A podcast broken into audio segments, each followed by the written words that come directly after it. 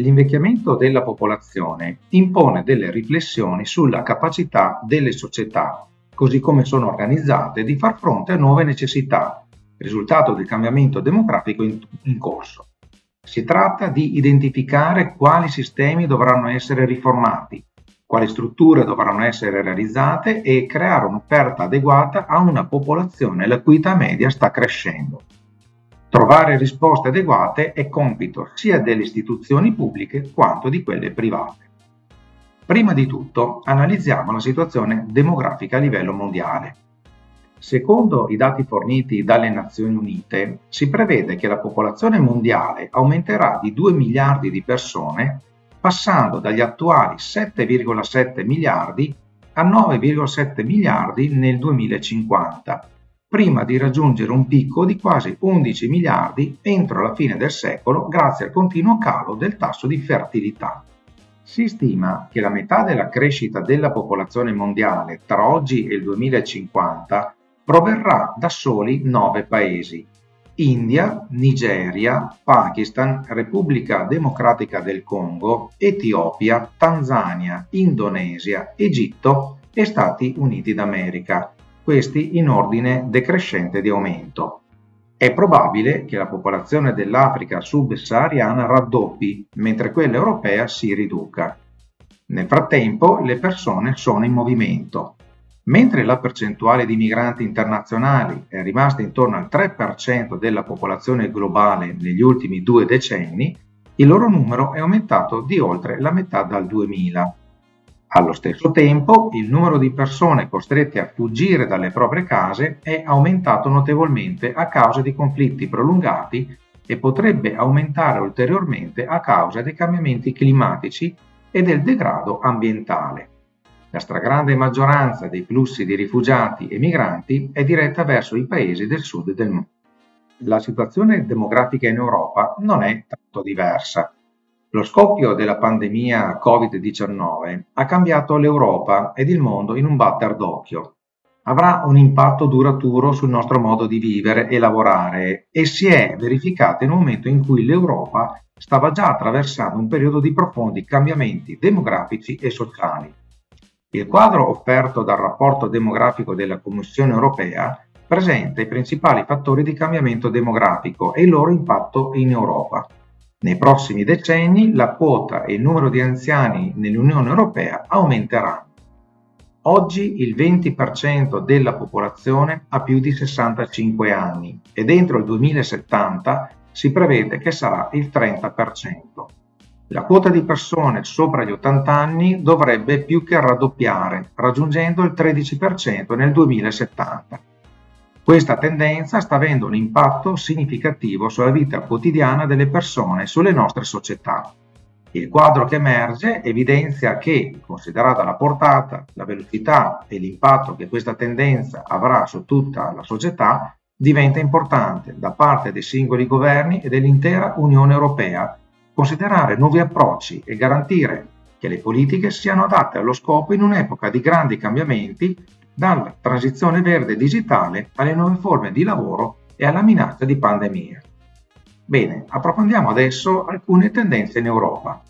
Nel duemiladiciotto il cinque virgola quattro per cento delle donne e il due virgola due per cento degli uomini di età compresa tra i diciotto e i sessantaquattro anni ha ridotto il proprio orario di lavoro o ha deciso un'interruzione dell'attività lavorativa di oltre un mese per assistere parenti malati o anziani con disabilità. Si prevede che il numero di persone potenzialmente bisognose di assistenza a lungo termine nell'Unione Europea aumenterà da diciannove virgola cinque milioni nel duemilasedici a ventitré virgola sei milioni nel duemilatrenta e trenta virgola cinque milioni nel duemilacinquanta. Il tasso di occupazione dei lavoratori anziani nell'Unione Europea rimane inferiore a quello dei giovani. Il cinquantanove virgola uno per cento delle persone di età compresa tra i cinquantacinque e i sessantaquattro anni era occupato nel duemiladiciannove rispetto all'ottanta virgola sei per cento di tutte le persone di età compresa tra i venticinque e i cinquantaquattro anni sempre per il duemiladiciannove. Le pensioni sono la principale fonte di reddito per la maggior parte dei pensionati. Nel duemiladiciannove le pensioni delle donne dell'Unione Europea erano in media del ventisette virgola nove per cento inferiore a quelle degli uomini. Le donne tendono a guadagnare meno, ad avere carriere più brevi e meno lineari, a lavorare part-time e ad assumersi più responsabilità di cura non retribuite. La situazione in Italia non è rosea. Le previsioni sul futuro demografico in Italia, in base al rapporto dell'Istat del duemilaventuno, restituiscono un potenziale quadro di crisi. La popolazione residente è in decrescita, da cinquantanove virgola sei milioni al primo gennaio duemilaventi a cinquantotto milioni nel duemilatrenta, a cinquantaquattro virgola uno milioni nel duemilacinquanta e calerà a quarantasette virgola sei milioni nel duemilasettanta. Il rapporto tra giovani e anziani sarà di uno a tre nel duemilacinquanta, mentre la popolazione in età lavorativa scenderà in trenta anni dal sessantatré virgola otto per cento al cinquantatré virgola tre per cento del totale.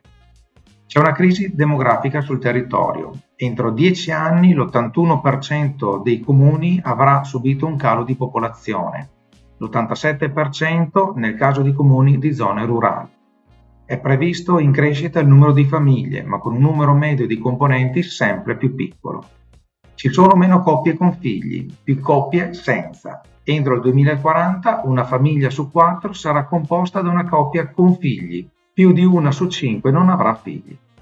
L'impatto dell'invecchiamento della popolazione sul piano economico e sociale comporta fondamentali conseguenze collettive ed individuali, arrivando a coinvolgere praticamente ogni settore della vita quotidiana. Inoltre, bisogna guardare ai possibili cambiamenti in chiave prospettica. Gli impatti di questo fenomeno possono essere così elencati. uno. Può modificare il potenziale di crescita economica di un paese. due. Può portare a rivedere l'organizzazione dei processi produttivi anche in relazione al mutamento prospettico della domanda di beni e servizi. tre. Può alterare quantità e struttura del capitale umano a disposizione, comportando un marcato effetto nel mercato del lavoro. quattro. Porta appresso un importante fabbisogno di welfare. cinque. Può richiedere l'introduzione di ingenti riforme statali, come nel caso dell'Italia. Nello specifico del welfare, per un paese come il nostro, con un forte sistema di rete familiare, che fino ad oggi ha permesso cure e assistenza una vasta platea di individui anziani, si apre l'orizzonte una prospettiva di aumento del numero dei potenziali anziani nel volgere di qualche decennio. Nascono quindi alcune domande. Sino a quando il sistema italiano riuscirà a reggere l'urto? L'aumento della sopravvivenza può essere sostenibile o, al contrario, può mettere definitivamente in crisi la stabilità socio-economica del paese? Sono domande complesse, la cui risposta non è immediata. Ciò che emerge, ancora una volta, è come pianificare la propria vita tenendo conto dell'aumento delle aspettative medie a essa legate sia fondamentale.